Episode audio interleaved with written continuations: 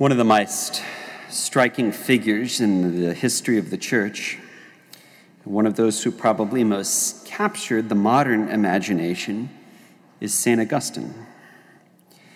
Captured the modern imagination, maybe because he lived before the Christian civilization was really established, and we live at a time in which the Christian civilization seems to be crumbling. And of course, the medieval theologians were most interested in all of St. Augustine's great works of dogmatic theology, the City of God and the De Trinitate, but the modern world is most fascinated with the little one of his books, the most psychological and personal, the book of his Confessions. In that Confessions, St. Augustine records a spiritual autobiography, how he wandered through the world looking for something, always driven by a deep spiritual hunger. Grasping now onto this and now onto that, and never being satisfied by what he got a hold of. And yet always hungry and never tired of the search and always looking. In what may be the most famous passage in his confessions, he summed up, perhaps better than anyone else ever has, what it means to be filled with that kind of spiritual hunger which only God can fill. Late have I loved you, St. Augustine said to God. Late have I loved you, O beauty so ancient and so new. And behold, you were within, and I was without, and there I looked for you. And I, unlovely, rushed among all those lovely things which you had made. You were with me, but I was not with you. And those things held me far away from you, although if they hadn't existed in you, then they wouldn't have existed at all. But you called and you shouted and you broke apart my deafness. You flashed and you shined and you chased away my blindness. You gave forth a fragrance and I drew in breath and I long for you. I have tasted and I hunger and I thirst. You touched me and I burned for your peace. What St. Augustine couldn't find in the things of this world, in the food of this world or its pleasures, in the relationship he had with a mistress, in the vain career he was pursuing as a professor of rhetoric, he did find, at last, in the ever living God. Last week, we introduced the theme of the seven deadly sins, what they are and where they come from, the place that they have in our tradition. And tonight, we begin to go through them one by one. So it falls to me first this evening to talk about gluttony, the first of them. Gluttony is a disorder of the spiritual hunger. What St. Augustine felt so keenly was that he could try to fill up his spiritual appetite with worldly things but it would never work. The only true satisfaction, the only real fulfillment, the only actual abundance is to be found in God. But gluttony takes our attention away from that and puts it on comforts, which we can find here below. Gluttony, of course, is the disordered desire for food or drink. As we think about it, we typically think about gluttony in terms of eating too much in such a way that our health might be compromised, or in drinking too much in such a way that our ability to reason might be compromised. And those are forms of gluttony, but the disordered search for food and drink and the pleasures that they bring takes on a much more multifaceted form than that.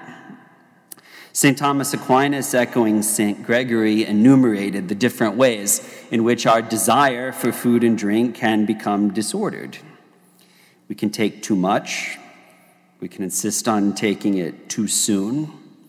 We can be too dainty about it, too fussy about the way that it's prepared. We can spend too much money on it. We can be boorish about it, gobbling it up and not leaving any for others. In all these different kind of ways, the desire for what's maybe our most basic creature comfort can become twisted, can come out of proper order. And it can compromise our health or our ability to think clearly, as in the case of excessive food or drink, but it's not just that. If we take a step back, we'll realize that the ways that gluttony can get involved in our lives are much more multifaceted. In his book, The Great Divorce, C.S. Lewis paints these portraits of people who are wrestling with some sin and have to choose to abandon it or not to abandon it. Goes into the, psycholo- the psychology of repentance. One of his most memorable portraits is a portrait of gluttony it's not a portrait of someone who takes too much food, not a portrait of someone who spends too much money in food. It's the portrait of someone who says that she's only ever wanted a perfect piece of toast. But she's never found a perfect piece of toast. And she's driven everyone around her crazy in the pursuit of a perfect piece of toast. If you've ever been at a dinner where someone too fussy keeps sending their plate back again and again and again, preferring to destroy the camaraderie of the meal for the sake of getting the food just so, you know that gluttony goes beyond taking too much and damaging one's health. It's a matter at its core of needing to have our creature comforts just so and be willing to sacrifice more important goods when they're not. The children who are fighting over the last piece of cake are not necessarily taking too much, but their love of food is out of order. They'd rather fight with their friends than let it go.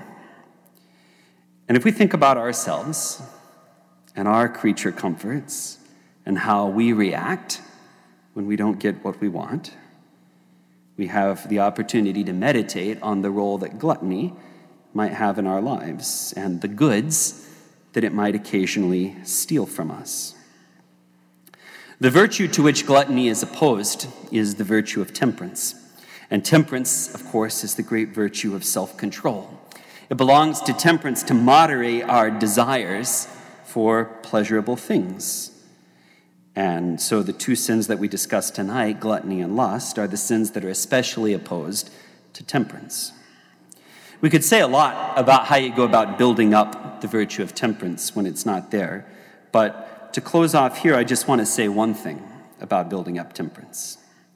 St. Thomas Aquinas discussed about temperance its two integral parts, as he did with the other virtues. And the integral parts of a virtue are the things that always have to be there, like the components that always have to be firing together in order for the virtue to work. And he said that the two integral parts of temperance, of self control, are called decency and shame. We might balk at that initially, but decency and shame, if we understand them rightly, are all about what helps us to be self controlled and attracted to the noble things and repulsed by the things that are ignoble. What St. Thomas meant by shame was not so much a crushing sense of guilt or a lack of self worth. What St. Thomas meant by shame was a kind of repulsion when something is proposed to us that would be a failure of self control, a kind of instinctive drawing back because we know that it's not noble, because we know that it's spiritually ugly, because we know that when we give in to sins against self control, we really turn ourselves upside down. And the higher and the nobler part of us, the rational soul which ought to govern, is instead enslaved. And the lower part of us, our desires for pleasant things, are allowed to have the higher place. It's less human, it's less dignified. And so it pertains to the virtue of temperance to pull back from that. The sense of shame that St. Thomas was talking about was not even primarily something that was oriented toward the past, although it is oriented to the past, and it can be a healthy thing when we are ashamed of something that we've done. But even more than that, the shame that's part of the virtue of temperance is oriented toward the future. It's what a man has whenever something unworthy is proposed to him and he says, I will not do that. I would be ashamed to do that. And on the other hand, when we say that someone is shameless, will mean that they've lost that sense of virtue that pulls back from the ignoble and the base. And decency is the flip side of that. Decency is the instinctual attraction to acts of self control, to standing upright, to claiming our dignity, to wearing the crown that God set upon our head when He made us with a rational soul in His own image and likeness. Decency not only grits its teeth and controls our desires, decency loves acts of self control because it knows that they're noble and spiritually beautiful, and it takes delight in overcoming the sins against temperance. But if we're honest, we have to admit that we live in a world which is doing almost everything it can to undermine our sense of decency and our sense of shame. You have only to flip on the television and see how food, desserts especially, are advertised to see the appeals to what's decadent, to what's indulgent, to what's luxurious. And instead of recoiling from that, saying, huh, I don't know if that's worthy. I don't know if that's in accord with my dignity as a rational being made in the image of God.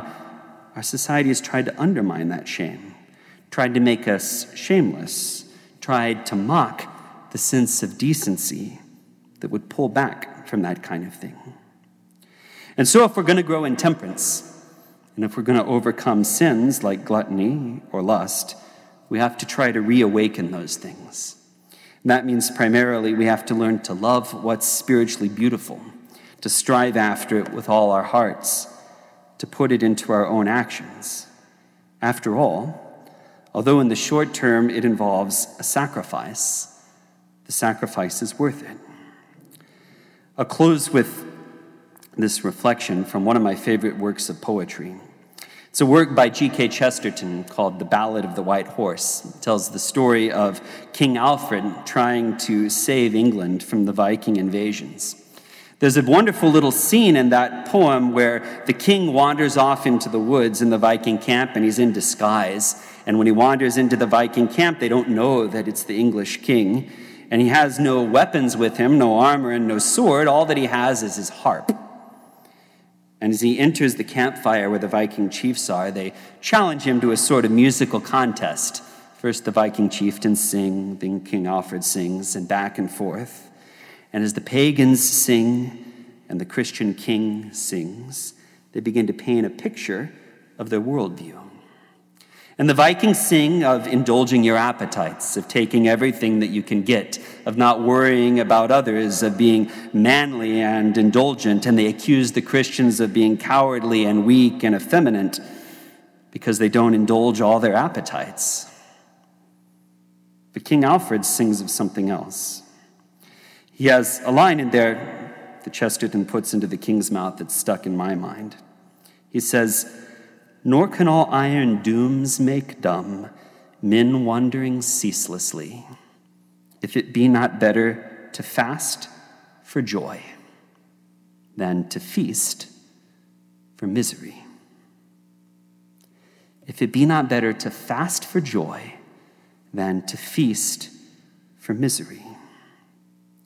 What he was getting at is that the pagans, for all their indulgence and their feasting and their apparent cheer, were really overcome with the worst kind of sorrow and the worst kind of pessimism. They had the whole world at their fingertips and they had no idea what to do with it, and they weren't convinced that any of it meant anything. Eat and drink, for tomorrow we may die, is in the end the worst kind of pessimism. And you might try to drown your sorrows in a banquet or a bottle. But the Christian fasting for joy that's really the one who's happier. If the Christian denies himself, it's not out of pessimism. If the Christian denies himself, it's because he knows that something better is in store. And if the Christian fasts in this world, it's because he knows there's a banquet up in heaven where the Father, with his Son, and the Holy Spirit are full joy and complete satisfaction for all the saints through ages, unen- through ages unending. And because the food of this world can't fill the human heart, and because only God can, gluttony is a lie, and self control, which opens up a space in the heart by refusing to fill it with this world's delicacies, which opens up a space in the heart where God can dwell and give joy. It's self control that's the path to the real banquet.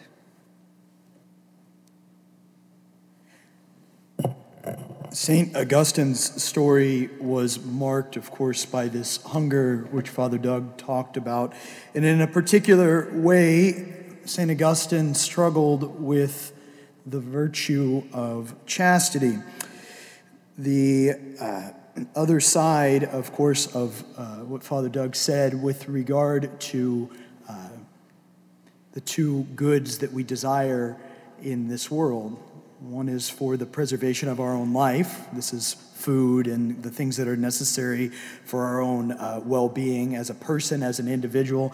And the other good that we desire on a natural level, which can be twisted, is, of course, the desire for the preservation of our species, of, our, uh, of human nature itself. And lust is the counterpart to gluttony in, with regard to this desire for the preservation of human nature. Lust is the disordered desire for venereal pleasure, the pleasure associated with the sexual act. And it's nothing new, is it? St. Paul writes about its dangers in many of his different letters, and throughout the scriptures, we hear the stories of how men and women fell from grace. In particular, we hear the story related to us of the man who was called a man after God's own heart, King David, who in his idleness lusted after a woman, committed adultery, and eventually was led to murder. Now, of course, David repented of his sin, but the destruction of his kingdom still came about because of his act. St. Paul writes to his communities, to these early Christian communities, to avoid immorality. Porneia is the word in Greek that he typically makes use of. It means something immoral, something like fornication. Avoid immorality, he says in his letter to the Corinthians. Every other sin a person commits is outside the body, but the immoral person sins against his own body. And he goes on to give the reason why. Do you not know that your body is a temple of the Holy Spirit within you, whom you have from God, and that you are not your own? For you have been purchased at a price. Therefore, glorify God in your body. St. Paul wrote those words to a newly minted Christian community, embroiled in many controversies. The Corinthians struggled, they were divided over the best way to live out the gospel that Paul had given to them. And because of this, above all else in the letter, St. Paul exhorts the Corinthians to be unified in Christ. And one of the more divisive problems that he addresses in his letter was the sexual immorality which was derived from a false understanding of the human person. From its beginnings, Christianity has struggled against anthropologies, right? That means the study of a human nature, which perniciously divided human nature. Above all, eh, Christianity, we struggle against these anthropologies because they devalue Christ's incarnation and his passion. The problem of Gnosticism rejects the body as unimportant and unessential to salvation on the one hand, and in this view, the real man is only the spirit or the soul, and the body is a mere shell from which we must be liberated. And on the other hand, the exaltation of the body and bodily goods far beyond their proper measure represents the opposite error, the error to which we, in a certain sense, in our culture, have fallen most prey to materialism. This error fails to see that man's ultimate good, our ultimate end, lies beyond merely or any merely bodily good. Ironically, though, both of those errors, both of those things, often lead to the same course of action. And you can look through history and see that this is true. The rejection of any normative restrictions on the pursuit of bodily pleasure. Paul addresses sexual immorality arising from this type of anthropology at length, over and over again. He does so not only because such activity is not not only causes scandal and division within the community, but also because, in Paul's view, what we do with our bodies affects our communion with Christ. St. Paul sees that the Corinthians' view of the human person, we might say our own view of the human person sometimes, of which sexual immorality is the major symptom, impedes their full reception of the gospel of the incarnate Lord. St. Thomas Aquinas succinctly summarizes St. Paul's meaning in these verses as he writes Our body carries the Lord, inasmuch as it is deputed to a divine mystery, ministry. Thus, a man should avoid sinning against his own body by fornication, which is against the glory of God and against the ministry our body owes to God. The body, your body and mine, brothers and sisters, no longer belongs to ourselves. We don't belong to ourselves. We have rather been purchased at a price. And we are now ordered to the glorification of God as part of the radical reordering of the entire human person, which was accomplished by Christ at our baptism. All of our powers then are now supposed to be used for the glory of God. Christians, you and me, must reveal Christ in our bodies because it is precisely how a person reveals themselves as what they are in the bodily and everyday life that what it means to be in Christ emerges. You're in Christ. I am in Christ. And our actions, our bodily actions, show that, or on the other hand, fail to show that. The self communicatory nature of the physical body takes on a new and expanded meaning when it's seen in the light of the incarnation, since the body of Christ reveals God to us. As St. John Paul II writes, the fact that in Jesus Christ the human body became the body of the God man has the effect of a new supernatural elevation in every human being, which every Christian must take into account in his behavior toward his own body and obviously also toward another's body. The redemption of the body brings with it the establishment in Christ and for Christ of a new measure of the holiness of the body. Human sexuality, the free, total, faithful, and fruitful union of married men and, of a married man and a married woman, has become the sign of the union of Christ and His church. This is what I tell married couples every time when they come before the altar that they're to be for us living representations of the way that Christ loves the church.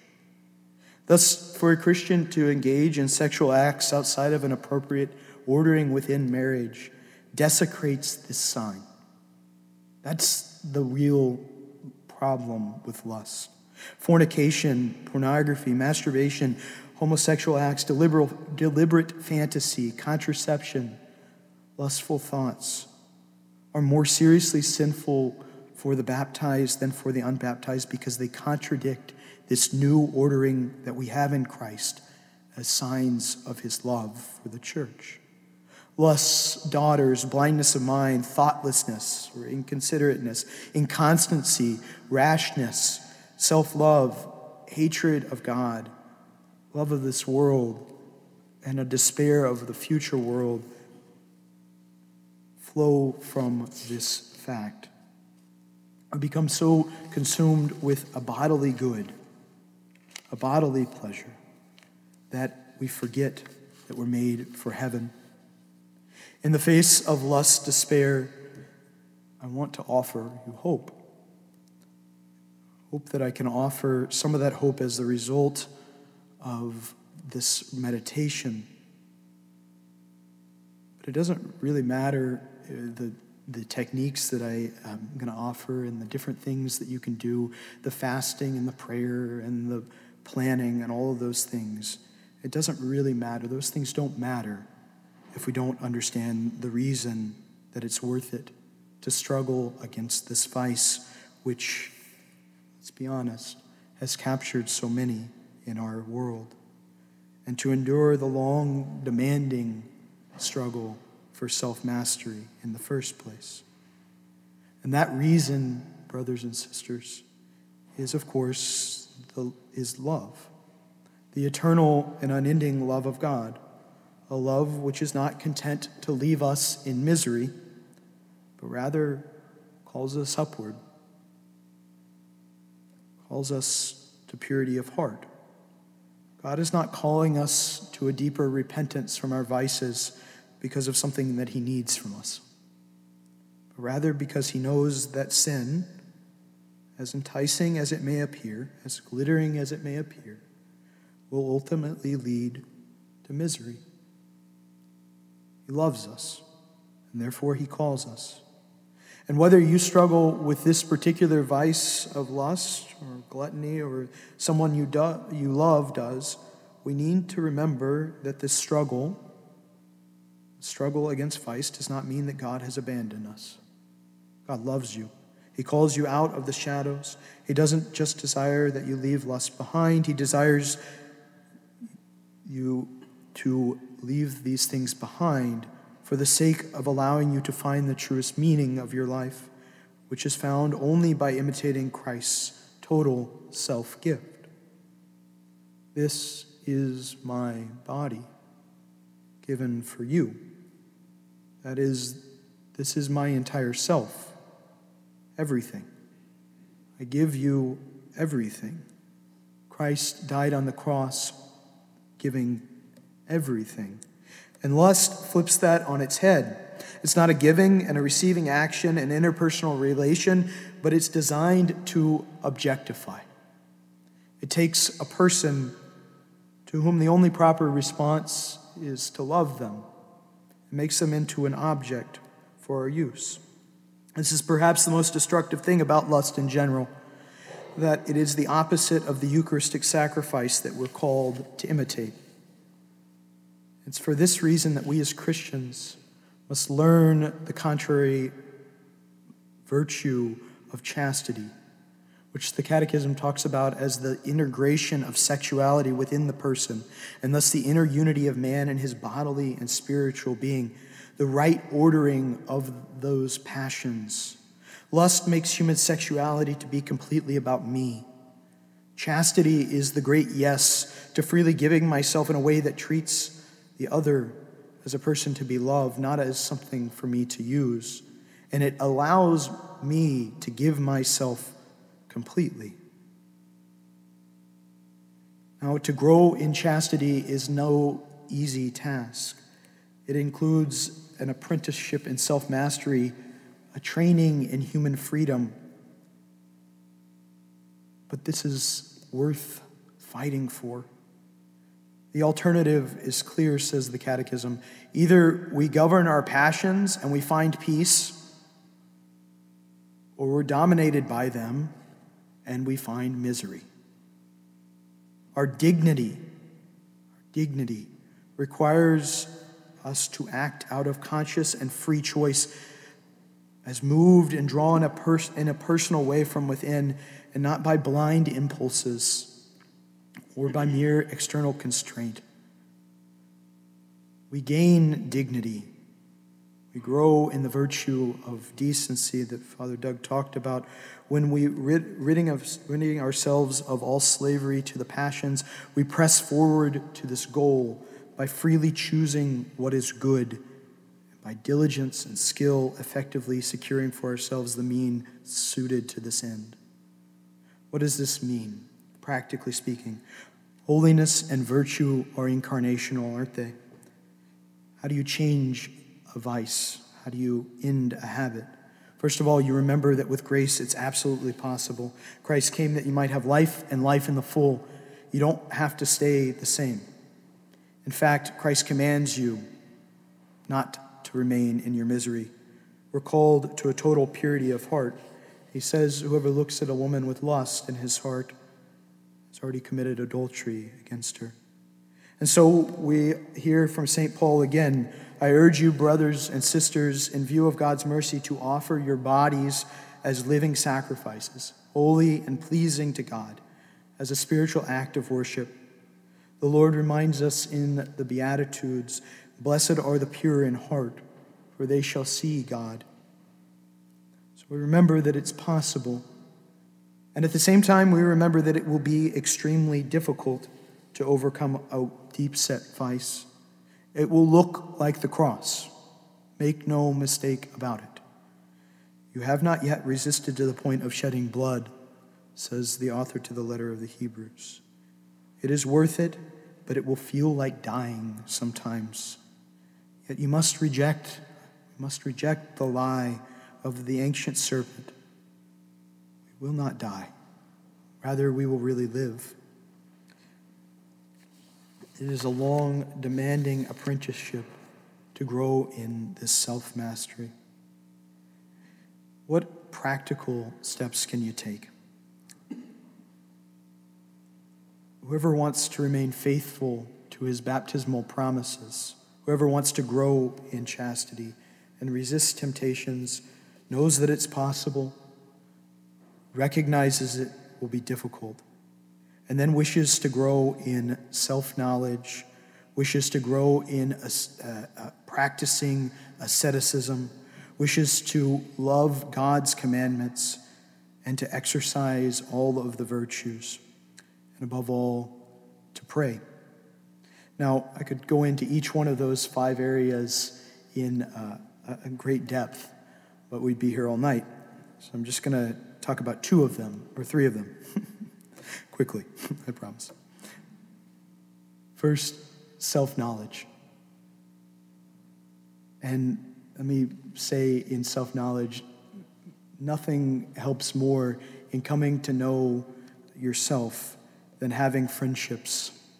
People who will tell you that you can trust, who will tell you the truth about yourself.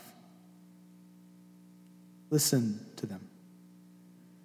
Ask people around you. Help uh, that you trust, not just anybody. Ask people around you for help. Knowing also, brothers and sisters, sitting down in a reflective moment and knowing what leads you to the occasion of lust. Sometimes in the psychological literature, this is called uh, what's the trigger there? For example, you know that if you struggle with pornography, your phone should not be in your room at night. You know it. You already know it. I'd put it into practice and eliminate as many of those triggers as possible. This leads us to that second thing that I wanted to talk about asceticism. If you want to grow in chastity, you want to also grow in the virtue of temperance, of which it's a part. And so you must practice, we must practice an ascetical life, adapted to the situations that confront us. This involves the time honored tradition that the, every saint that I've ever read has recommended of fasting from food on a regular basis, not just during Lent. Giving up some legitimate pleasure in order to strengthen the will to say no to evil in the future. Let me just add one other way of asceticism that you might consider from social media getting off of social media or moderating it in such a way as uh, to make it a very small part of your life. You know, especially directing my comment here uh, to my young adult friends, you know that the dating apps that you might have on your phone are not leading you to virtue. Get rid of them. Get off of that kind of thing. Finally, as we uh, grow in self knowledge and ascetical practices, we remember that it is only through the grace of God that a man comes from a state of misery, of sin, to the state of glory, state of grace. So we must be faithful to prayer. It's through chastity, says St. Augustine, that we're gathered together and led back to that unity from which we were fragmented into multiplicity. See, chastity has something to do with being able to give yourself in a total way, with no duplicity, not self seeking, but rather seeking the good of the other. And in this, you will find joy. For the sake of the joy that lay before him, he endured the cross. For the sake of the joy that lays before you, so must also you pick up your cross and follow him.